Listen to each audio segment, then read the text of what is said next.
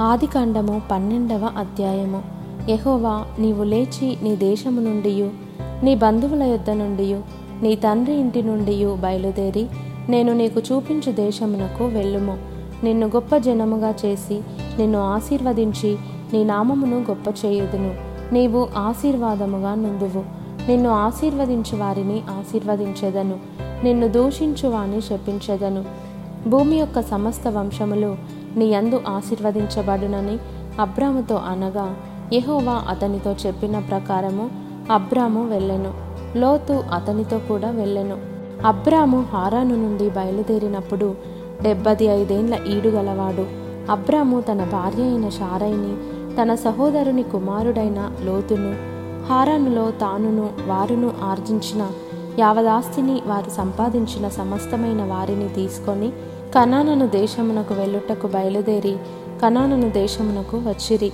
అప్పుడు అబ్రాము షెకెమునందలి ఒక స్థలము దాకా ఆ దేశ సంచారము చేసి మోరి దగ్గరనున్న సింధూర వృక్షమునొద్దకు చేరెను. అప్పుడు కనానీయులు ఆ దేశములో నివసించిరి. యెహోవా అబ్రామునకు ప్రత్యక్షమై నీ సంతానమునకు ఈ దేశం ఇచ్చేదనని చెప్పగా అతడు తనకు ప్రత్యక్షమైన యహోవాకు ఒక బలిపీఠమును కట్టెను. అక్కడ నుండి అతడు బయలుదేరి బేతేలుకు తూర్పుననున్న కొండకు చేరి పడమటనున్న బేతేలునకును తూర్పుననున్న హాయికిని మధ్యను గుడారము వేసి అక్కడ ఎహోవాకు బలిపీఠమును కట్టి ఎహోవా నామమున ప్రార్థన చేసెను. అబ్రాము ఇంకా ప్రయాణము చేయొచ్చు దక్షిణ దిక్కుకు వెళ్ళెను. అప్పుడు ఆ దేశములో కరవు వచ్చెను. ఆ దేశములో కరవు భారముగానున్నందున అబ్రాము ఐగుప్తు దేశంలో నివసించుటకు అక్కడికి వెళ్ళెను.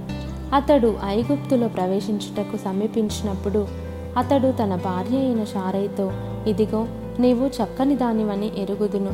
ఐగుప్తీయులు నిన్ను చూచి ఈమె అతని భార్య అని చెప్పి నన్ను చంపి నిన్ను బ్రతుకనిచ్చెదరు. నీ వలన నాకు మేలు కలుగునట్లును. నిన్ను బట్టి నేను బ్రతుకున్నట్లును నీవు నా సహోదరివని దయచేసి చెప్పుమనెను.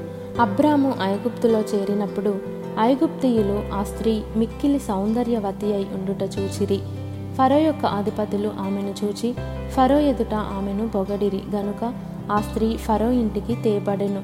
అతడు ఆమెను బట్టి అబ్రమునకు మేలు చేసెను. అందువలన అతనికి గొర్రెలు గొడ్లు మగగాడిదలు దాసులు పనికత్తెలు ఆడుగాడిదలు ఒంటెలు ఇయ్యబడెను. అయితే యహోవా అబ్రాము భార్య అయిన షారైని బట్టి ఫరోను అతని ఇంటి వారిని మహావేదనల చేత బాధించెను. అప్పుడు ఫరో అబ్రామును పిలిపించి నీవు నాకు చేసినది ఏమిటి? ఈమె నీ భార్య అని నాకెందుకు తెలుపలేదు? ఈమె నా సహోదరి అని ఎలా చెప్పితివి? నేను ఆమెను నా భార్యగా చేసుకుందునేమో. అయితేనేమి ఇదిగో నీ భార్య ఈమెను తీసుకొని పొమ్మని చెప్పెను.